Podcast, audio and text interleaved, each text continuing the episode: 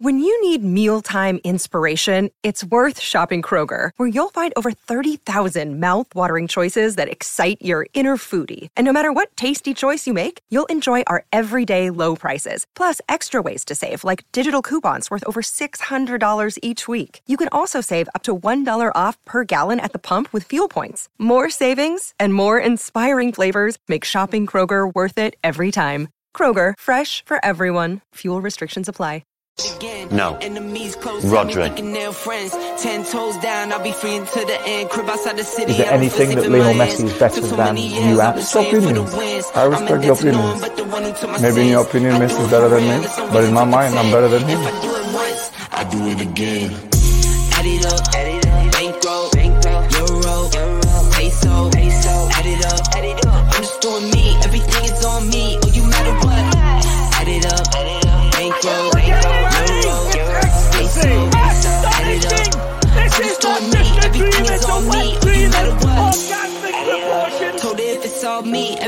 Is on me, gon' back it up.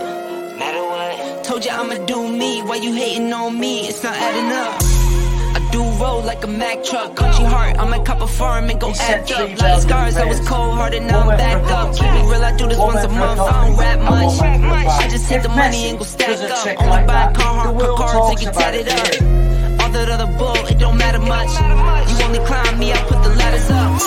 No fault, I done doubled up on the workload. Think I fell in love with the bankroll.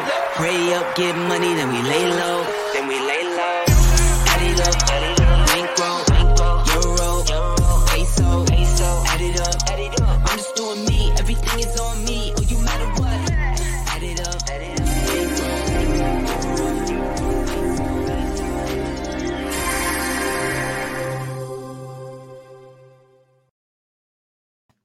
Yes, guys, I'm Si. Welcome to Ace Podcast Nation, the home of Rhodri Giggs on football without Rhodri Giggs. Rhodri's poorly bad, but he's got tonsillitis, so uh, he's having a week off. But uh, that's all right because we are still going to talk lots of football, and there is lots of stuff.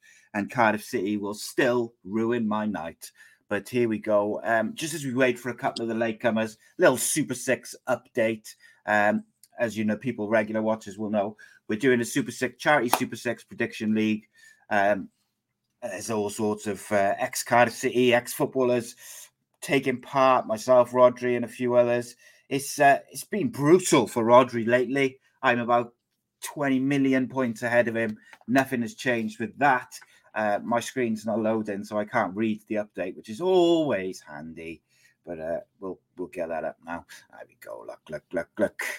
Uh, it was a big week actually. There was a lot of um, lot of people getting into the double figures points. So we had 36 people scored 10 points or more. Steve Shanahan came top, scoring an impressive 19 points. Ex Cardiff City legend Cohen Griffith still top for the season. But how are the other celebs and ex professionals doing? Jeff Stelling, 28th, Lee Jarman, 38th, Super Kevin McNaughton, 64th, Gavin Gordon, 65th, Andy Campbell, 75th, Willie Boland, 82nd, but Andy Legg propping up the celebrities and the ex players at 88th place.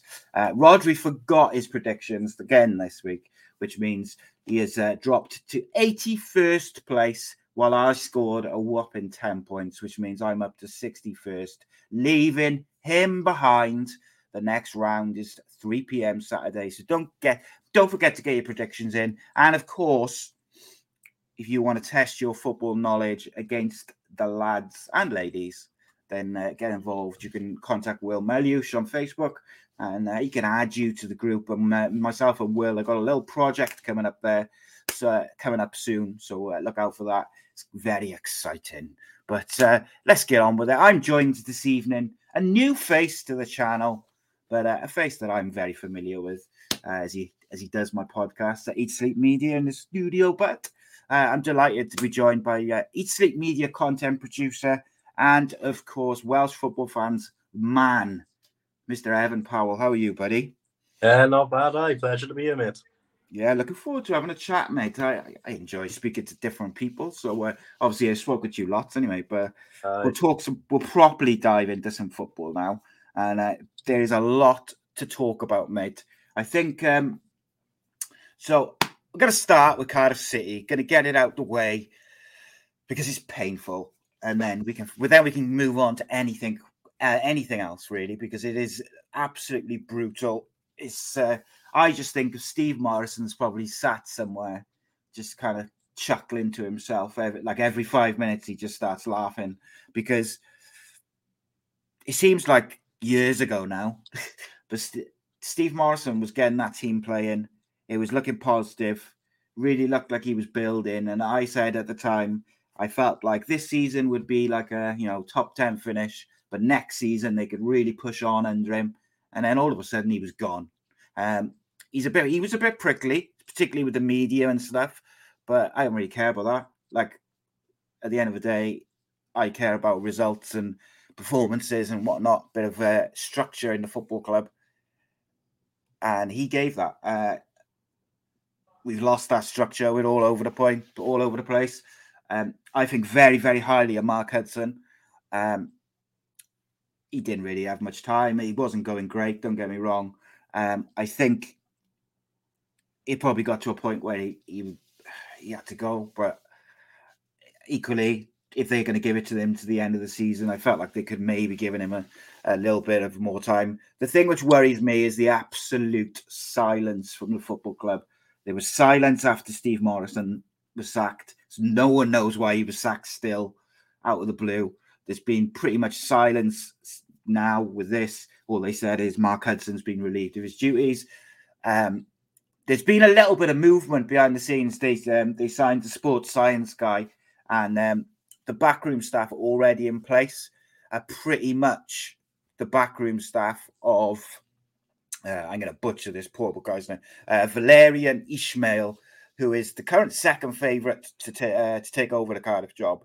Um, but the backroom staff which are in place are kind of already his. So I think he's probably a front runner. I'd rather him over some of the other um, candidates. But Evan, what what do you make of the way Cardiff City have conducted themselves this season, both on and off the pitch, mate? at the end of the day, I don't know a club like Cardiff. From an outside perspective as well, I've never followed them, but having a page like Welsh Football Fans, you can engage fans' opinions on a daily basis, and the negativity that's constantly surrounding Cardiff, it is not many words you can use to describe that club on and off the pitch. It, when just when you think things are back to some sort of normality at the start of the season, Morison having this uh, rebuild fans are, are over the moon for it. Some results are coming, some games are better than others. And then he's sacked out of nowhere. Brent Hudson in, well respected club legend, one of the nicest people involved with the club over the years. And now he's had his managerial career over within the space of a month, month and a half. And yeah. It is mental. And I know why people follow their clubs. And you know, Cardiff have got that massive following but it's going to get people in that crowd now who are thinking, why am I doing this anymore? The club ain't oh, God, yeah. backwards trajectory, and it's very, very hard as just from a neutral perspective to look at it and think, what is the appeal to that? And I, I, I have got so much time for anyone who's still following them home and away. And I don't know, it's, it's wild as a club. It's, it's shambolic, mate. Honestly, it's um, from the board down to the team It's embarrassing. Um, and like with Mark Hudson, right? Maybe I'm a bit biased. I've met him. I speak to him. Spoke to him yesterday. Like he is one of the nicest blokes I've ever had the pleasure of spending any time with. He's such a sound guy, and like I'm not sure what they expected from him. It was like his first permanent job as a manager, obviously he's had a couple of caretaker jobs, but he, you know, and he can only work with what he's got. And the players which are there aren't doing it for whatever reason, whether it's because they're not good enough, whether it's the coaching, whether it's someone else, like they're just not really doing it. However, under Steve Morison, they kind of were, or at least starting to. So it's like, is it the coaching? Is it the manager? Is it? I just I don't know. One thing I know is that who they bring in now is so important for a variety of reasons. And for me, if they bring in Neil Warnock, I said them a couple of weeks ago, like if they bring Neil Warnock in, I think it's a massive step backwards. Now, I love Neil Warnock. I got massive respect for everything he achieved at Cardiff and he achieved in his career. But a man is 74 years old. Like, leave him retire. Yeah. Jesus Christ. Like, leave the man alone. Um, in terms of who I would like to see, um, I would like probably, I would probably like to see Valérien Ismaël, former West Brom boss. Uh, I like the way he plays football, but most of all, I like the way he conducts himself. He's very passionate, very calculated, very tactically very clever. And also, wherever he, I've seen him go or wherever I've sort of followed him, he gets players playing for him. And that's the one thing we need and what we lack is the players, no matter who you're playing, whether they're a better team than you or not, is giving 110% and you'll run through a brick wall for the manager. It makes such a difference. And um, it feels like a long time since we had a, a Cardiff side who was really willing to do that outside of maybe one or two. So shambles, mate. The protests are already I see on social media. There's protests being organised yeah. for the for, for, the games and stuff. And look, I get it, like, but I just don't. I just don't think the chairman will leave or the owner will leave rather until he's ready to go. He'll go in his own time. He's shown with his actions over the years he will do what he wants. He very rarely is over in Cardiff, so he he does he's he's away from the noise. He's away from the negativity.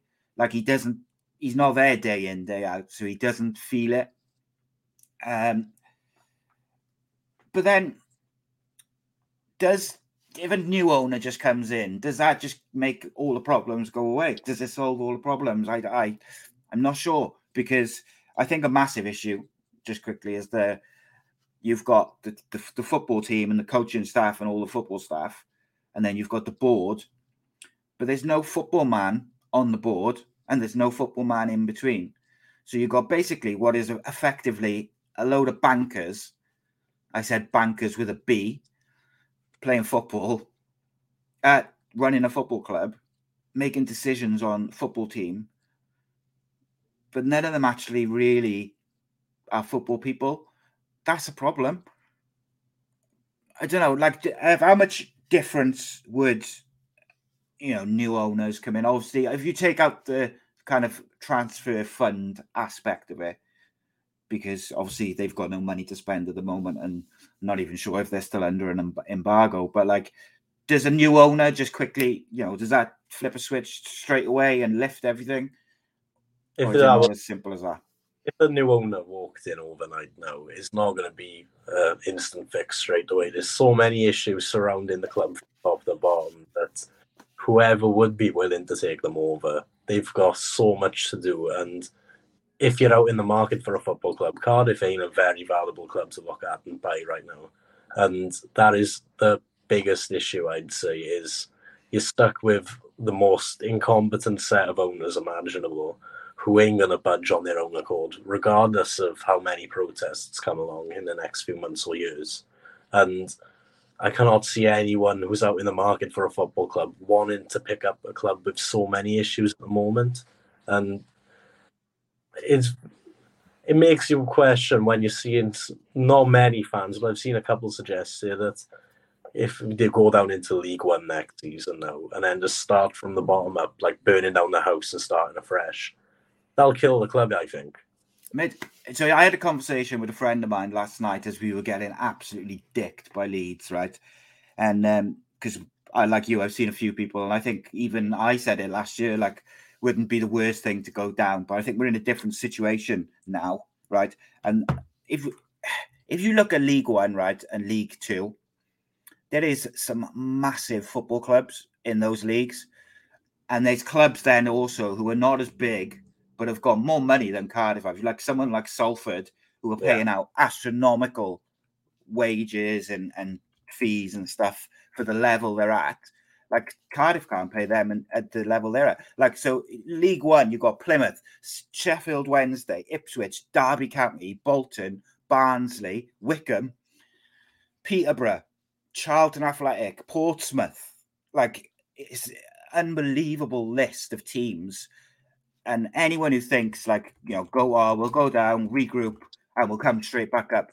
That's what Portsmouth said how many years ago? They still still can't get up. League Two is, you know, even League Two is the same. Like you've got some big, big clubs in there: Swindon, and Salford, Bradford City, like Wimbledon and Tranmere, Crewe. It's, I think, you got to be careful what you wish for because it'd be very easy for Cardiff to go down. We've already got a transfer embargo. You go down, you lose, you know, any decent footballers straight away, and then suddenly you really are like, all right, what are we going to do? You lose a few games at the start of last season. You know, you're battling relegation in League One suddenly, and it can be a slide over a couple of seasons very, very quickly. And um, and then, you know, you can go down like, and you can keep going down. It is different, difficult to say. Um, I was just looking. Someone made a great point just now. Um, oh, it was Reese. Uh, Reese said um, they spent 1.5 million to buy a new striker and then sacked uh, Morison like what was it like a week later or a couple of days later. Hudson comes in. He's got all of Morison's players. Has no transfer window to work in because they're under embargo. Like, and it goes back to what I was saying. I'm not sure what they expected him to do, but he's a shambles mate, and I think they got real, real problems. Um, and I, I don't even think it's a case of you know bring in ex manager and stay up because I think the the problems are so deeply rooted within the football club, within the football team. The players look devoid of. They look like they've forgotten how to play football, which is usually a confidence thing. Um, Chris uh, Christopher Barnett says like these these players wouldn't even get in the Wrexham side at the moment. I would kill for that that Wrexham side. You watch them, the way they play football, but the way they don't give up and they run through. They're like they want to play for that football club, you know. Um, that's what I will. That's what I ask is players who want to be there and turn up. And I don't want to like criticize individuals and stuff like that. Like people keep telling me Rubin Colwill's the next big thing. I'm still waiting. I'm yeah. still waiting for that consistency. I'm still waiting for the big performance in the big games. You could argue maybe that he hasn't had, you know, a constant run of starts, but I would argue, without being too critical, that when he has been given an opportunity, he hasn't done a great deal with it. And by the way, I'm not I single him out because I'm so hopeful of what he can can become. Like there is probably 15 other players who are not doing what they should not performing at the level that they're capable of for whatever reason. Um, I'm interested from people in the live comments, like who do you want to see? Who would you like to be the new manager of Cardiff? Who would you like to see be the new owners? You know, what would you do to, to fix the pro- deep, deep problems at Cardiff? Um, and then lastly on Cardiff, there was a worrying but quite comical story in some ways, um, comical in a dark depressing way in some uh, in the Daily Mail today uh, or this week about um, Cardiff tried to insure or add Emiliano Sala to their insurance policy the day after uh, their plane crash. Well, that's what the insurance company is stating in court. So they're basically arguing because the insurance company are refusing to pay damages or cover and um, Cardiff are saying that you know it should be like a rolling thing. So like whenever they sign a player, they're automatically covered. The insurance company is saying no, no. You, when you sign a player, you contact us and you tell us you've signed him, and then we add him to your policy. Um, it is. If it wasn't so depressing, it would be funny because it is just it's like one thing after another. I cannot see anything positive at the moment to talk about with Cardiff. I thought last night's performance was embarrassing. I think to the general performance of the football club and the football team is nothing short of a disgrace. Whether it's the performances on the pitch, the performances of the board. Like I've had Mehmet Dalman on a few times. I've contacted him again to ask him to come on. In fairness to him, he tends to come on in between the season as like he doesn't tend to come on like when the season's ongoing. Yeah. So I'm not expecting you know him to come on.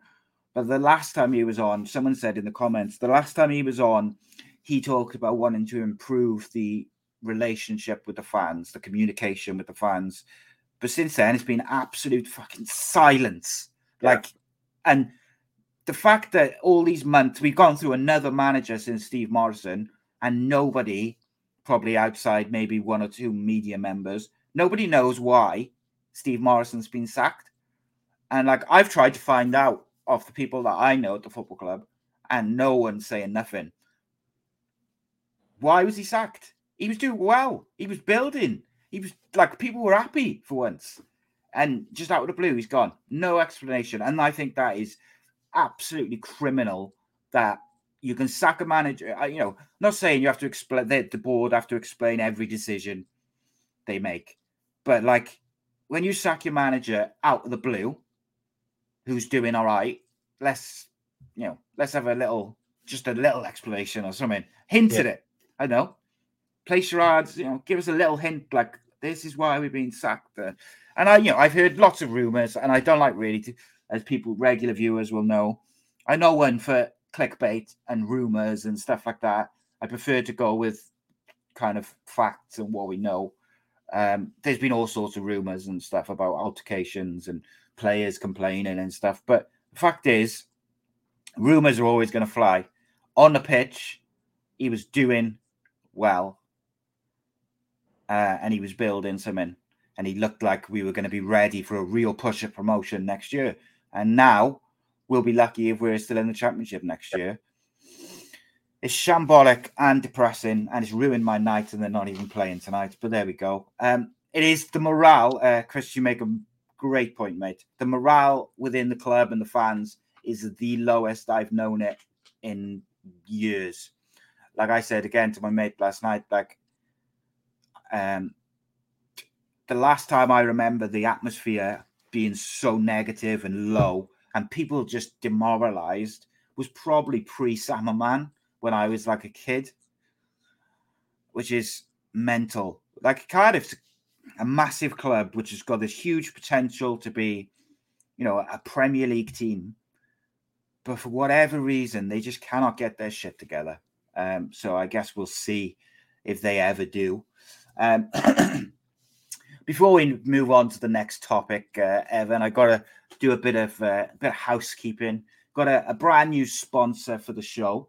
Uh, Oh. It's Four Sigmatic Coffee, mate. Right, and um, I got to say, uh, again, regular viewers, listeners will know I won't have any sponsors on this channel where I don't haven't tried the product myself. And also, if I'm not, if I don't, if I think the product's crap, I won't talk about it. I won't use it. I won't promote it. And um, I'm, uh, I like my coffee. I gotta be honest. Um, but Four Sigmatic, mate, right?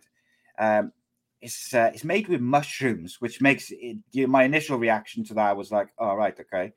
Um, but I have literally one cup of coffee, one cup of this uh, Four Sigma, Four Sigmatic coffee.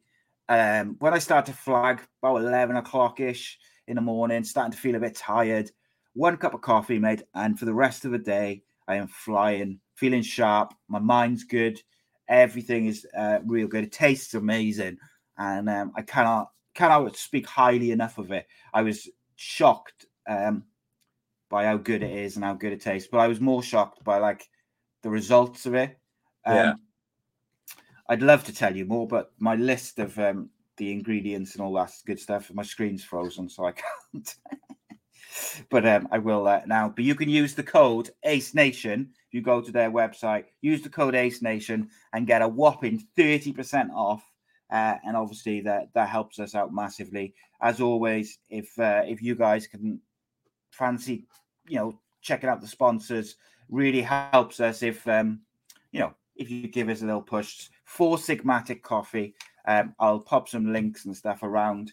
And uh, yes, thank you to them for sponsoring the show. As always, really appreciate them. Um, so moving on, mate, on the football front, I am uh, begrudgingly because I feel like I've been talked to death um, about the Manchester Derby on the weekend, mate. Yeah, yeah. because that was uh, it was an interesting one, shall we say? Um, let's start with start with that goal. What do you make of it? Should it have stood? Oh, when you've got the um, Premier League's official folks saying that you know here are the rules, yeah, it should have stood. You should it should be a concrete argument that yeah, it is valid. But the more you look back on it, it is like, how is anyone in the crowd agreeing to that? And just from an outlooking perspective, there, how would it go in? It's like as far as I mean, Premiership football these days is a little bit of an entertainment show in my eyes, and I know a lot will disagree with that view. But you look at some of the decisions, like Ashman's goal on the weekend, and it's like it should it shouldn't count. It, it is difficult, mate, isn't it? Because he doesn't touch the ball and the rest of it, but yeah.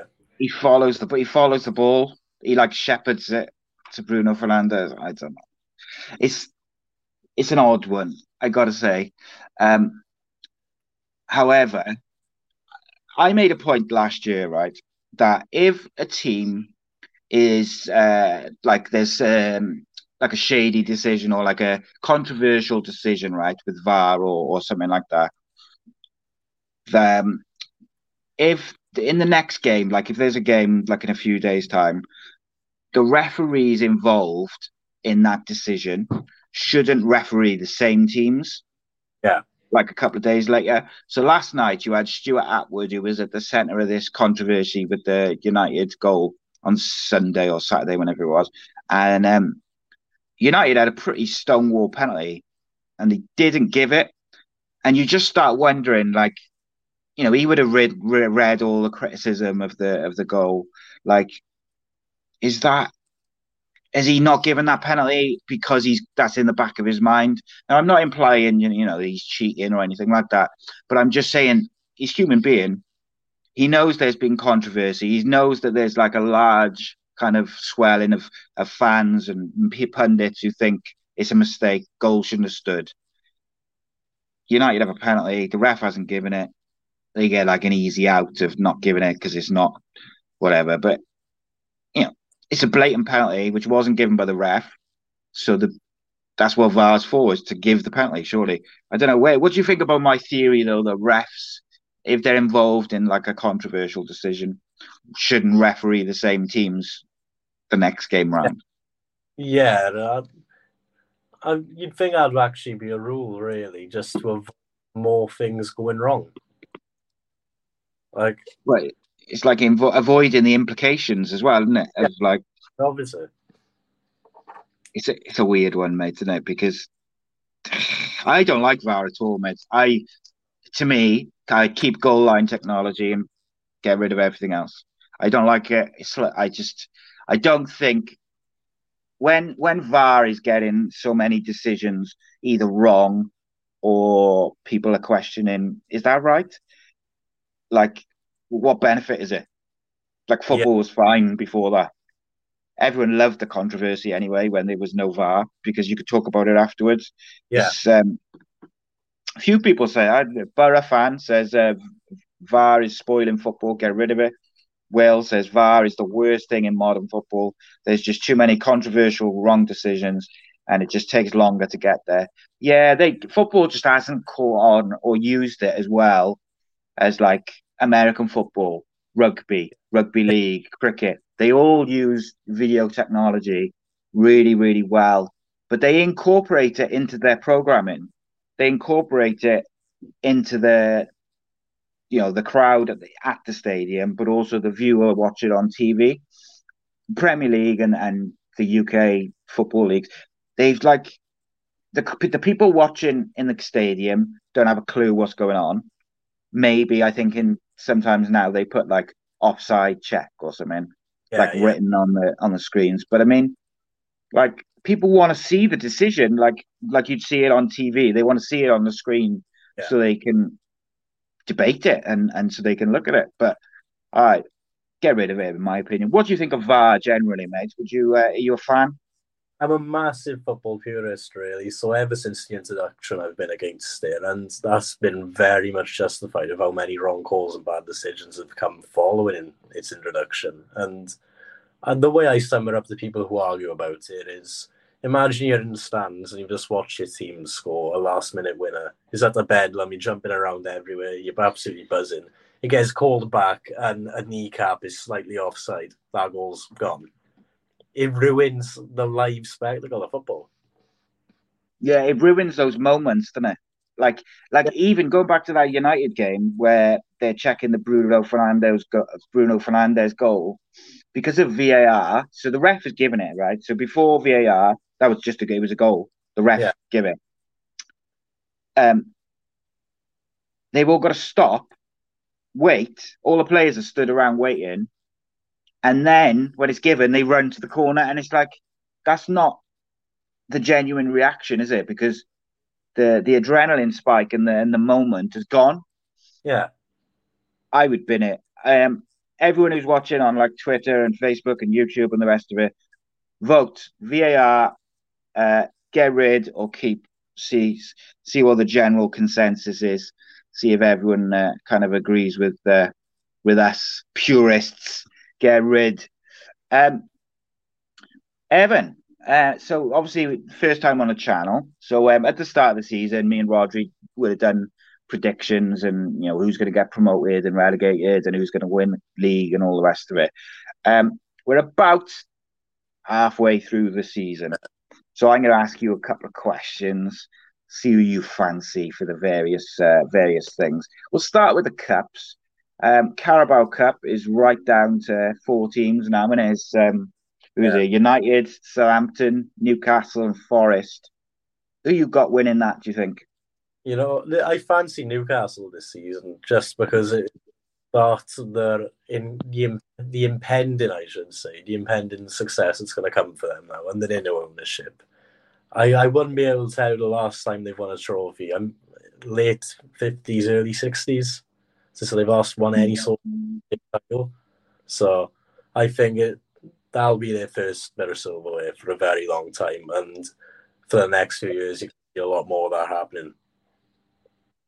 Yeah, I could, I think the way the draws split out as well, with United getting Forest, you'd expect it to be a Newcastle versus Man United final, and I think that's a massive game for both Yeah. managers probably because obviously it'll be Ten Hag's first trophy if he was to get it, um, and Newcastle haven't won a trophy for so long. But also, I think it's massive for Eddie Howe because you do wonder how long he's got before they're like, nah, you know, bring in whoever's the fashionable manager at the time. Like, because Newcastle, people, they're like a sleeping giant at the moment. They're massive club anyway, but like the amount of money which Newcastle have is absolutely surreal. Like, people cannot understand how much money they have to spend. And um, it's like, once they pull the trigger, like they've been quite conservative since they took over, but you're just kind of waiting for it. They like you look at Chelsea now, just trying to sign anyone who Arsenal want to sign, Yeah. just to be spiteful almost, which is I find quite amusing. But like you, know that's coming from Newcastle, and if they get in the Champions League this year, which they got every chance of doing, you know, suddenly they can attract and pay the top tier players, really. Like Mbappe is rumored to be available in the summer. Like, you know, United, for instance, will be going, we got to make sure we're in the Champions League so we can have that, we're in the conversation. Because there's only a certain amount of clubs who'll be able to afford him and his wages and stuff. Um, if Newcastle are in the Champions League, they could pay him whatever he wants. Will, you know, will they, some of these players might sign just for money maybe. But you know, it is what it is. So you reckon Newcastle for the FA Cup, uh, for the Carabao Cup? Sorry, mate. Um, who do you think is going to win a Premier League? I Or should I say, when are Arsenal going to shit the bed? That's the thing is everyone's expecting Arsenal to do an Arsenal at the moment, and it's the first time that they've had a good run at it. Even on Ian as late since I can't remember as much yeah. the club as it is right now. And the squad that they've got and the way they play in, it'll only be themselves who will mess. But I don't see that happening at the moment. That could obviously change by April, May time. But it's a very romantic football footballing story for them to win this title now under Arteta. He's got the morale back. The players want to play for the badge again. The fans are buzzing. Their support this season is something I've noted. I've never seen an Arsenal side like it in my life. The fans are buzzing to be there. They've got With... chance. The Emirates is buzzing again. Yeah, of course you're too young really to remember like Highbury and and those times. But like since they went to that stadium, they were never, you know, they were never the same as as what they were back in the day in terms of the atmosphere and everything which went with it. I just think, mate, um, I don't know. Like, it's funny to me because a lot of these Arsenal fans now who are getting excited wasn't much about a year ago from now, maybe a bit longer. They were calling for his head because Arsenal were down the bottom of the Premier League. Yeah. So, you know, it shows how quickly things can change. I think he's done a tremendous job. I just, um, I was saying to Rhodri the other day, I've just got a feeling, and people will get annoyed at this. I've got a feeling that United are going to win it, just because I think Arsenal will have a wobble at some point. I think there's nine points between United and Arsenal now. Obviously, they play each other on Sunday, which we'll talk about in a bit. Um, like last night, they were very poor, but generally the way Ten Hag has changed them in six months is quite astounding. Like the way they and I watch them off the ball quite a lot, like the way they press and stuff. Been very impressive. The only thing I think they lack is probably a bit of depth, although Jadon Sancho's training again and stuff. So you know, never know. I just got a feeling with them. When I think of it logically, I think probably Man City or Arsenal. But I've just got a sneaky feeling that Arsenal are going to have a wobble Man City just don't seem to be able to get the consistency. Liverpool's got aging squad, so they've you know they're not in the race this year. And I've just got a feeling United are going to kind of just keep plugging away one nils, you know, two ones, and then suddenly they'll be top with a couple of games to go or whatever, and it'll be like, oh, I didn't see that coming. But uh, it'll be interesting. What about relegation, mate? Because the Premier League relegation is um, quite a fascinating one. Everton escaped by the literal skin of their teeth last year, and um, they look worse this year. Do you think they go down, mate? Everton? It might come back to bite me on the ass by the end of the season, but I I am convinced they're going down. Uh, just yeah, way... I thought they were going down last year, man. Yeah, everything around the club at the moment is is like City, but in the Premiership. Really, I'd say is you've got awful owners and a fan base who want nothing more than owners out. A squad of players who do not look interested, and that's probably not been helped by where you're seeing the, some sets of fans all been outside the ground chasing their cars and shit down the road. Yeah. Young players as well, mate. Young local players getting chased around and their their um you know their cars getting mobbed and uh, like that sort of negativity and toxicity around your team and around your club. It doesn't go away overnight. And they're in a relegation battle. Like they've drawn one of their last six and they've lost the rest. They are in free fall, mate. And um, I just think I look at the three teams actually right at the bottom. The bottom three at the moment, or bottom four, right? We've got Southampton who are bottom, who've lost five of the last six, but they've won their last game. Everton lost five of the last six, draw the other one. West Ham lost five of the last six, drew the other one. And then you got Bournemouth, lost five of the last six, and won one. So those four teams, some massive clubs, not the four teams you'd have thought they're going to get relegated this year. And I look at those four and the form they're in, and I look at the points and, and who they've got to play, and I just think, Jesus Christ, you could end up with West Ham, Everton, and Southampton being relegated from the Premier League. Insanity, mate. And do you know what it does? It makes the championship next year even harder again because yeah. you'll have Everton, one of the richest clubs around in the championship. Crazy. Yeah. Everton turned down 50 million for that Anthony Gordon, apparently. I viewed fit 60 million mark. That is obscene. Because he is not good. He's a young he's a young lad. He is young. More potential really, but turn that man. It's a lot of money in it to turn down for like potential. Like yeah. you never know with these young players how things are going to go. Like you know, I mentioned Jadon Sancho a minute ago. Like you know, he's got all the potential in the world. Looked like a genuinely top class player at Dortmund, and for various reasons hasn't settled properly at United. He's had a few things happen, like in his personal life. I think there was he, um, I think a friend of his uh, like killed himself or something like that. But like, you know, which is obviously is brutal to deal with and is you can't accommodate for that. But you never know what's going to happen with a young footballer. So if to me, if you get 50 million for someone who's not really a proven first team starter, you gotta you gotta take it.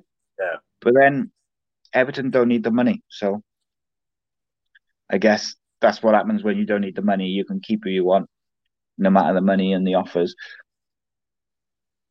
So who do you think is going to go down then? Give me three to go down. Oh, I might go with the same just because of how mental and make a championship look next season. I might pick with the same three as you, to be honest. Everton, uh, West Ham, and Southampton, is it? You know.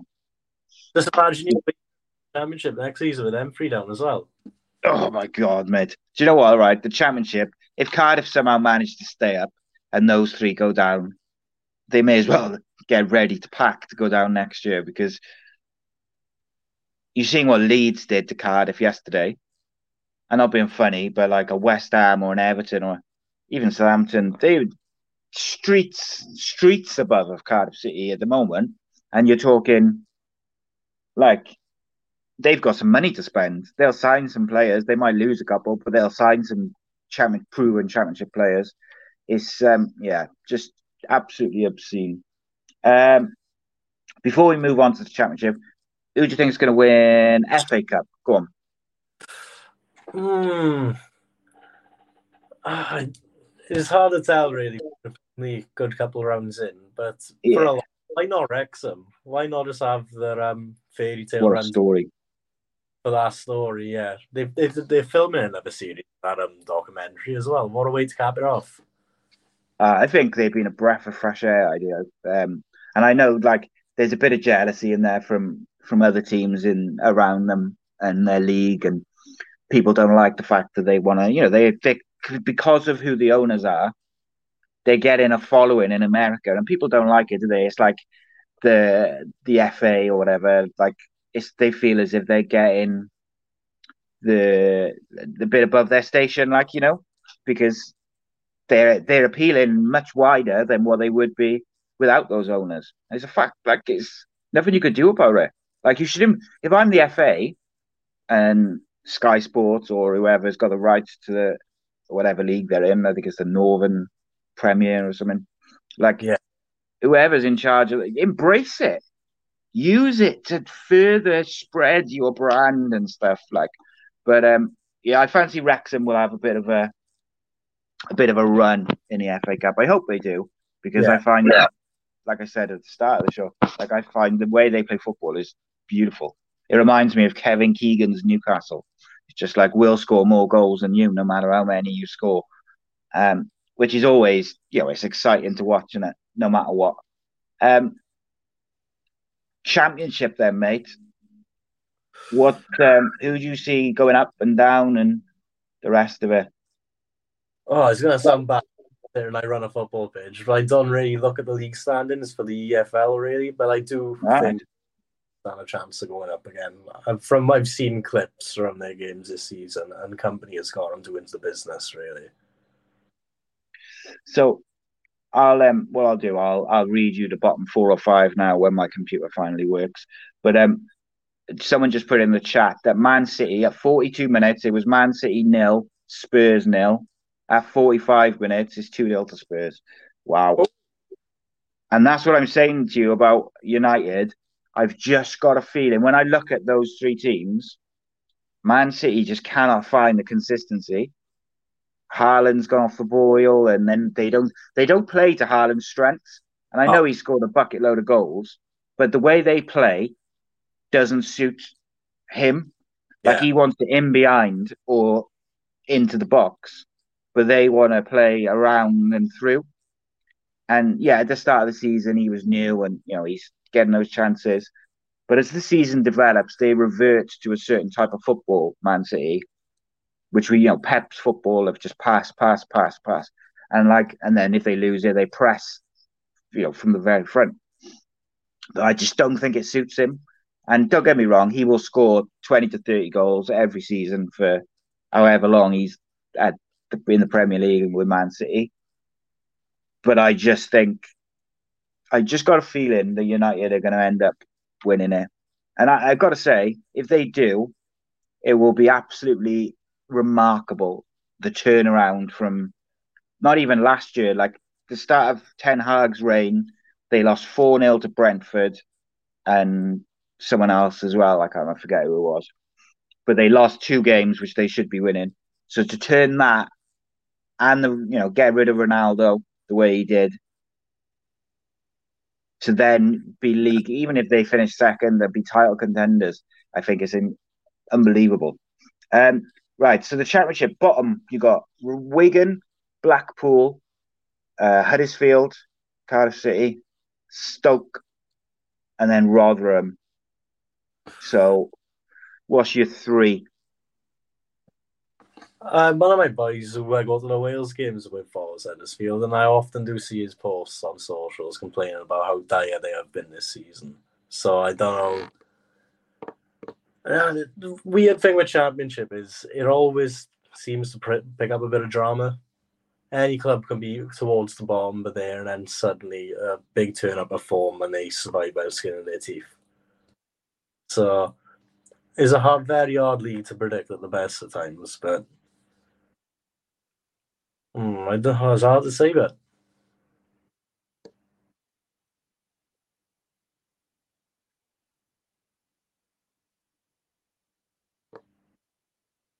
And you're on mute site.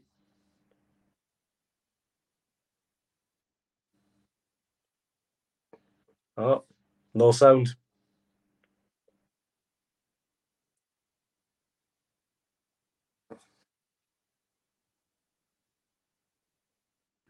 Da, da, da, right, there. No, nah, my comp- where my computer was playing silly buggers, it um just changed the mics for some reason. So what I was saying is um uh, what I said with no sound is Blackpool are definitely going down because they've appointed Mick McCarthy as the their manager. So they're definitely going down. Because in my opinion, mate, and I said this with Cardiff when he left, when he joined, any club in the Championship or the Premier League who is still employing Mick McCarthy, Neil Warnock, um, I don't quite put Sam Sam Allardyce in that bracket, but like these guys who are like 65, 70, and they're still employing them, mate. To me, and it's only my personal opinion, I might be wrong. They're dinosaurs, mate. The football has changed, the game has changed the way you manage players has changed. Like, he's just not a good. He's just not a guy. Like, um, he's just not a guy for this. So they're going down, hundred percent. Wigan, I think, are done. Although Wigan kind of clawed it back a little bit after a rocky start, so it's still really tight. Like, there's only four points from Wigan at the bottom, or five points from Wigan at the bottom to Rotherham at 19th. So it's it's yeah. close, right? And it can just anyone could beat anyone. Cardiff, make no mistake, Cardiff City are in a relegation battle, and if they yeah. don't sort sort their stuff out real quick, they will go down, and uh, then it's a big problem. In terms of the playoffs, um, I think we're gonna. I think the four in the playoffs will be Middlesbrough, uh, a, Michael Carrick's doing an absolutely phenomenal job at Boro. Um, he was linked with Cardiff when Mark Hudson took over, and I saw a lot of people saying, "Oh, he's he's not proven, he's not this, he's not that." But he he he came in with a plan. He came into Boro. He got he knew exactly who he wanted to work with in terms of his coaching staff. He knew exactly what players he wanted to get in on loan and sign. And he, he got it all done as quick as possible so that he could hit the ground running. And um, Michael Carrick, I think, is doing absolute phenomenal job. And um, hopefully Boro go up because one, I've got obviously friends who support Boro, and I would like it for them. But also, I hope he goes up because if they don't go up, I think Premier League teams will be having a look at Michael Carrick because he's done a, a great job with Boro. Absolute great job. Just to confirm, guys, can you just confirm that my sound is back on? Because Evan could hear me, but I just also want to just put in still no sound, but just uh, hoping that they're just a little bit behind. Um, I think it'll be Boro. I think it'll be Watford, Blackburn, and I think Sunderland or Luton will be the fourth team. They'll be the the kind of late runners. So Sunderland or or Luton, and then it'll be Blackburn, Middlesbrough, and Watford. I think West Brom will miss out. Um, and I think Burnley and, and Sheffield United are way above anything else in the league. I think Burnley will win the league. Probably, I've been very impressed with them. Been very impressed with Kompany and Bellamy uh, combination. I got to say, but um, it's going to be interesting because I got a bad feeling about the end of this season for uh, for Cardiff City, which is unfortunate to say the least. But let's be honest, all of Cardiff's problems have been brought on by Cardiff.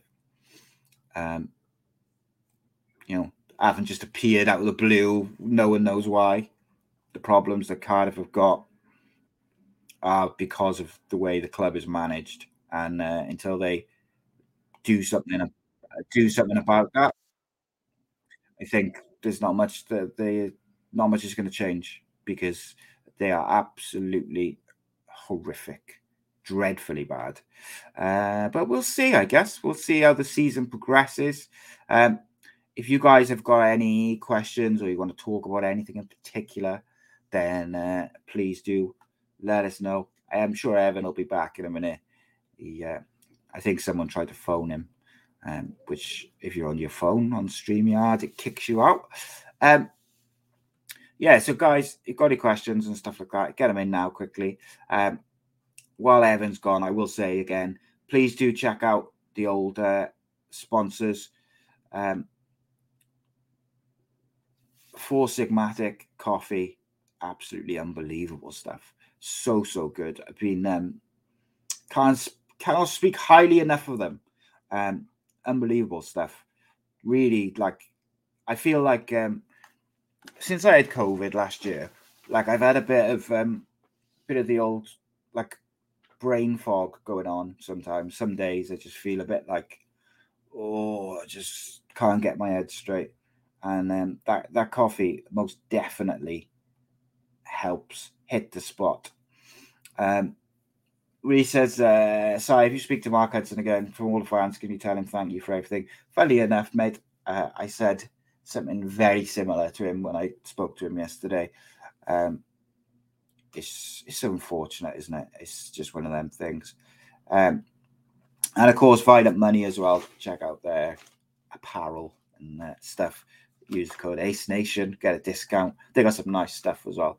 Um, helping, you know, support the sponsor, supports us, and you know, check out the Patreon if you want to as well. It's only like I think there's even a couple of one pound fifty slots or two pound slots left or three pound. There's like a discounted slot, should be five pound, then it's like three quid or something. But it really that's what keeps the channel going. Uh, we've got some big plans for this year. Hoping to make a documentary about um, Andy Campbell's goal in a playoff final and the impact it had on Cardiff as a football club. Um, just trying to get that sorted uh, and filming and stuff like that. That'd be real cool if we can get that off the ground. Um, got a new uh, football related channel coming uh, soon with um, with uh, with Will which I mentioned earlier. I won't tell you too much about that. We'll make a we'll we'll bring some stuff out soon. But that's uh, exciting. Really excited to do that and kick off something something extra new. Um, it's going to be a lot of fun just to add to the stuff. Um, also, I think going to be launching uh, a Cardiff City show in some form because I'm aware that I have a big basis of Cardiff followers and viewers and stuff, um, and obviously being a Cardiff fan myself. So we're going to do a some sort of Cardiff-based show, whether it's having people call in or guests or something. I haven't quite decided the layout of it yet. Um, and I haven't decided if it's going to be YouTube or Patreon, probably YouTube, I think.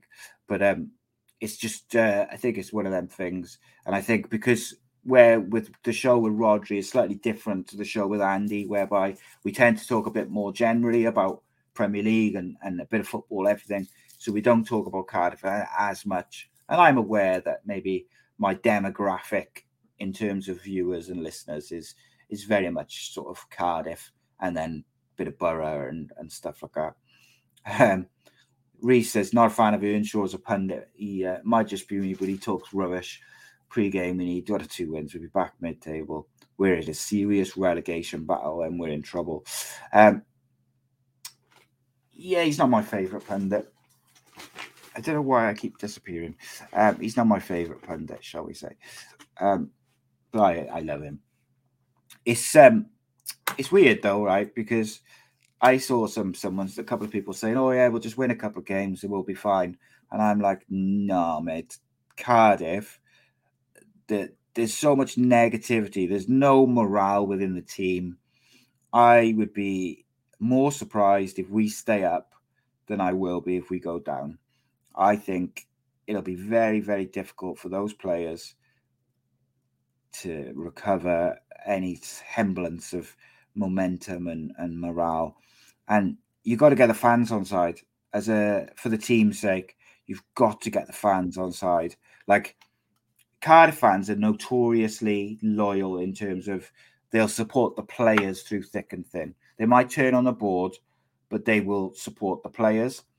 And at the moment, the club have got to turn that turn the relationship with the fans around, and they gotta do it quickly. Um, Evan, the last thing I want to talk about tonight is before we're going to do a little predictions as well for the weekend's game. Um, did you hear about the Crawley manager, right? Yeah, um, right. ex ex Crawley manager, and I forget his name, something Yem. Um, yeah, yeah. So, been proven on I think seven different charges, all related to like racist comments and and like insults and horrific stuff, and a lot of it directed at like young players starting yeah. out in the game and stuff like that. And um, he got an 18 month ban. 18 months, mate. And like literally, he was found guilty of like seven charges this is why people take the take the piss out of like kick it out and all these different projects and things that they come up with to combat racism, which of course they should be doing. Yeah. But they mock them because when they have the chance to make a statement, they drop the ball every single time, whether it's FIFA, whether it's FA. Um, it was just pathetic. And I just I'll never understand it because to me, the solution is simple. If you have someone like him proven to be an absolute bully and yeah. racist, to come out in the statement and say he's not a conscious racist is ludicrous. Mm-hmm. When you've just proven seven charges all related to racism and bullying, he's not a conscious racism. Get off fuck off. Is it is shambolic, and you know within as soon as that eighteen month ban's over, you'll see him managing some non-league side, guaranteed. Someone will take him, won't they?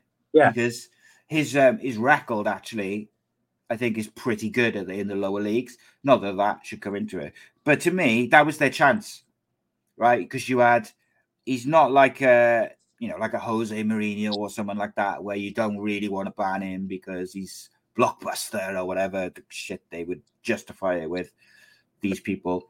Like, this was the chance to like say, nah, do you know what? This guy is a bully. He was bang out of order. He's done irreparable damage to young footballers who probably turned away from the game, some of them. Yeah. Could have got a career within football. He's done. Ban why isn't he banned for life? Like, who gives a shit? It Like, is and when I say who gives a shit, I mean not like who gives a shit about what he's done. Obviously, I mean who gives a shit about him and his his. If he wants to go and he can, he can still work. Go get a job in Tesco's if he wants, but Yeah. he he can't have a job in football. That's what it should be. Mhm. Absolute disgrace. Eighteen months. Oh, made me sick. It's absolutely sick hearing that because when you hear some of those comments that he made, uh, or when you see like some of the things he was saying on a regular basis to like these young young footballers, like how is that acceptable? Like, It should, and the big worry there as well is this is all out in the public now. If you're a young footballer who's in an academy setup, you're going to have them fears of that happening to yourself as well. There's so much wrong with that case. Having several accounts of horrific abuse, and it's a slap on the wrist as a punishment, essentially. It is, it is shambolic, and questions do need to be asked, I'd say, about the governing authorities in football to how lenient they are with this. It yeah, doesn't do it. example whatsoever. FIFA does it all the time as well, don't they? When you have like Russia or whoever like doing monkey chants or racial abuse or whatever, like they give him a piffling, you know, play a game behind closed doors or a fine which doesn't come into anything. And it's just like until they start making an example of these people and these nations and these clubs and all the rest of it, it is just pointless. Like, and I think people again for people. I saw the the out the reaction to that on social media. I would hate to be the like next spokesman for whatever you know campaign they do next, because whatever campaign comes next, you know, kick it out or whatever, which they are, you know, they got they should do that. They should do these types of things. But in order for those things to work and further stop racial abuse and stuff like that, you've got to back it up by where if there is instance of racial abuse in the crowds, in the teams, in the coaches, whatever it may be, you've got to hit it hard, and Yeah. you've got to. That's how you do it. 18 months when he should have had a lifetime ban from football, in my opinion. Yeah.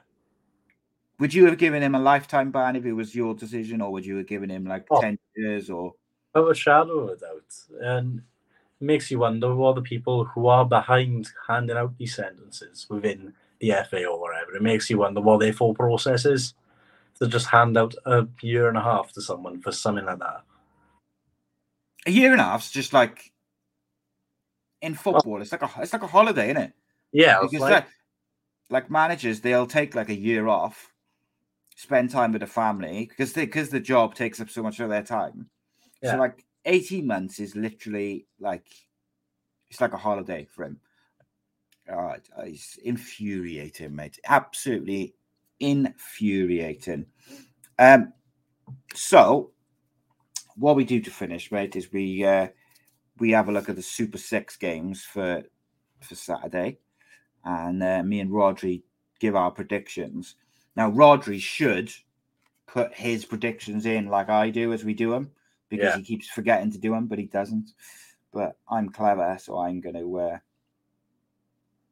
go and crack on now. I just got to load up the old app. But uh, how have you found uh, your first first little jaunt onto Ace Podcast Nation, mate? apart from my phone dying for a few minutes, yeah, it's been great. Yeah, really good old chit chat, mate. Good old chit chat. Um, so Reese says, uh, forget that. What if you are one of the players that decides to come forward after receiving race, uh, racist abuse, and the manager is charged for a year, but you'll be granted as like a grass? So yeah, that's a good point.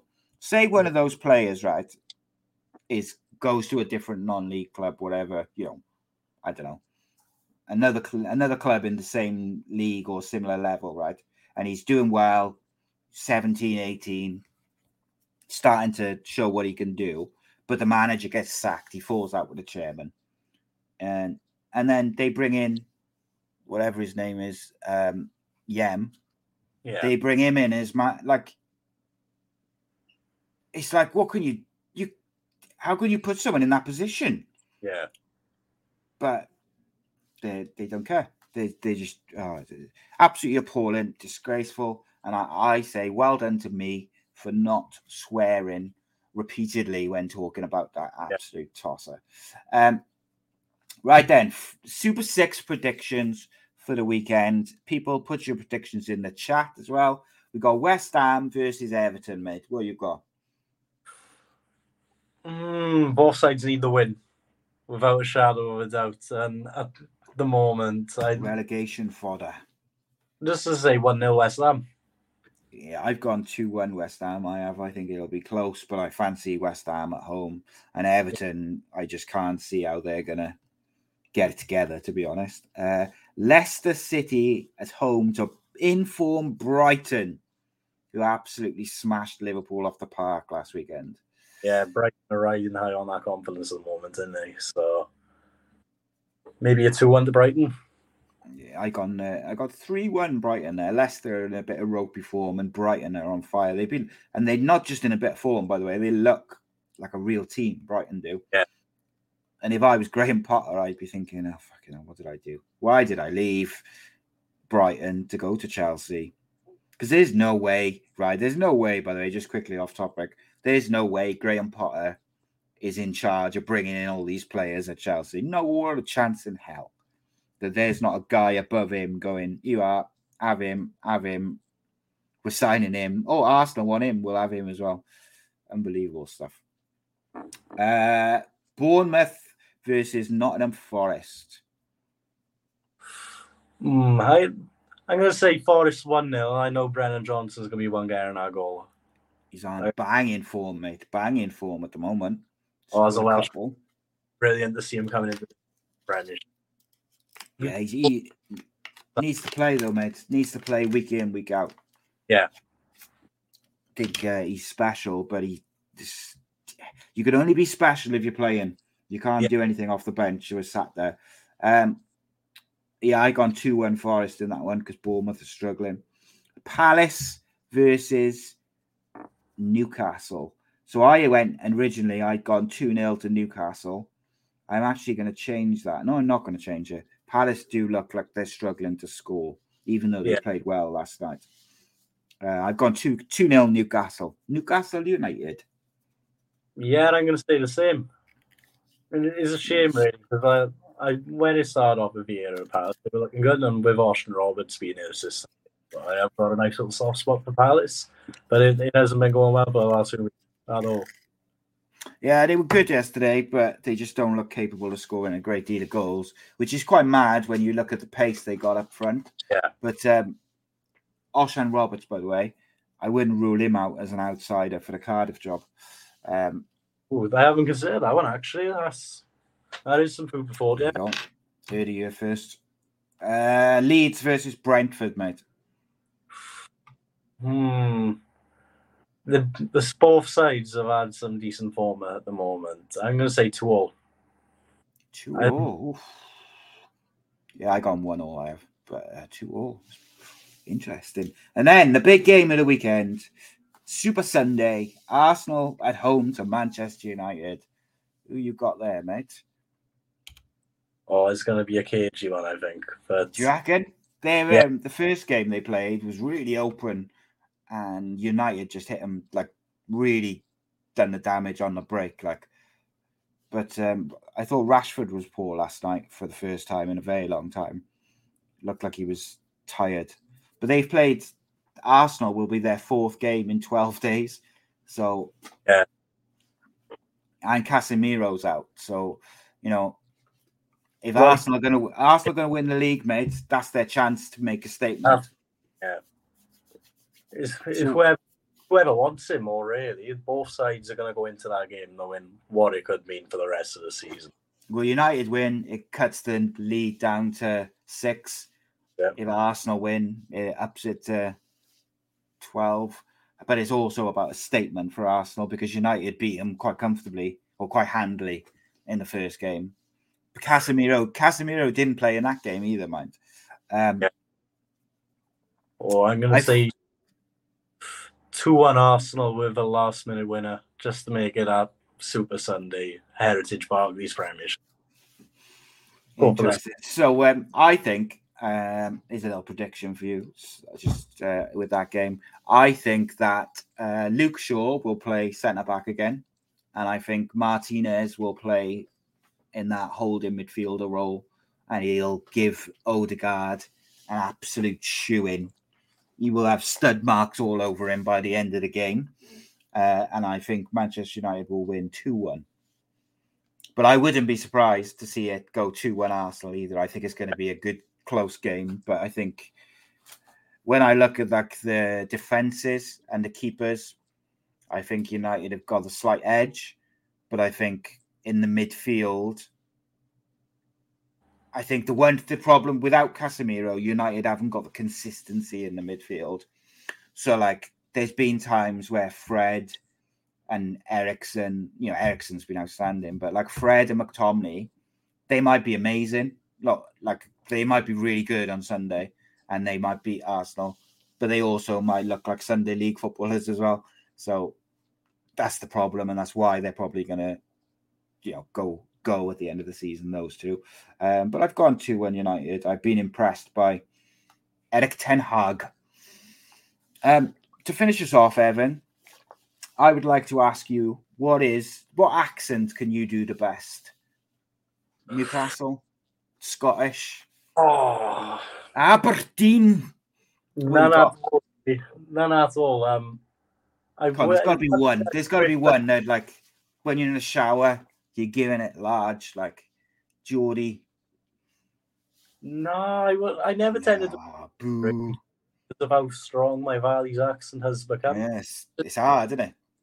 Yeah, I've grown so used to just speaking as I do that I haven't really put performed into like doing anything else, even for a laugh. And Mm.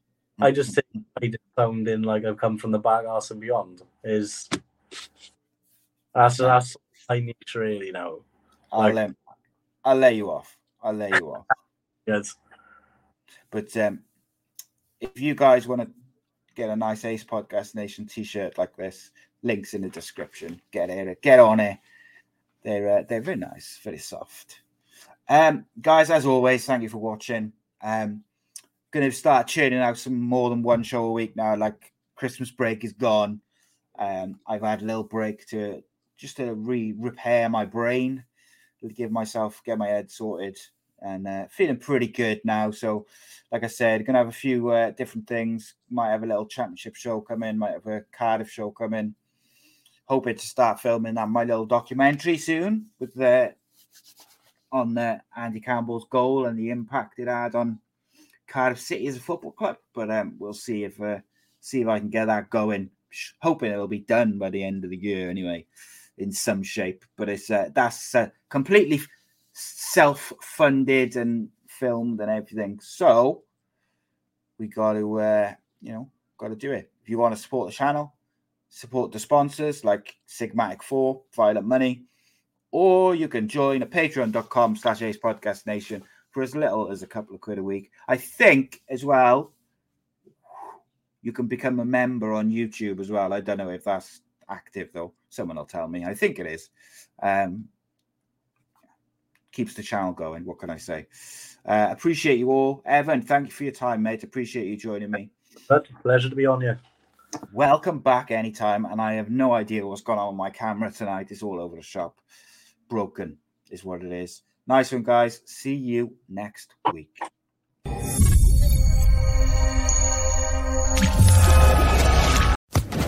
Social Podcast Network.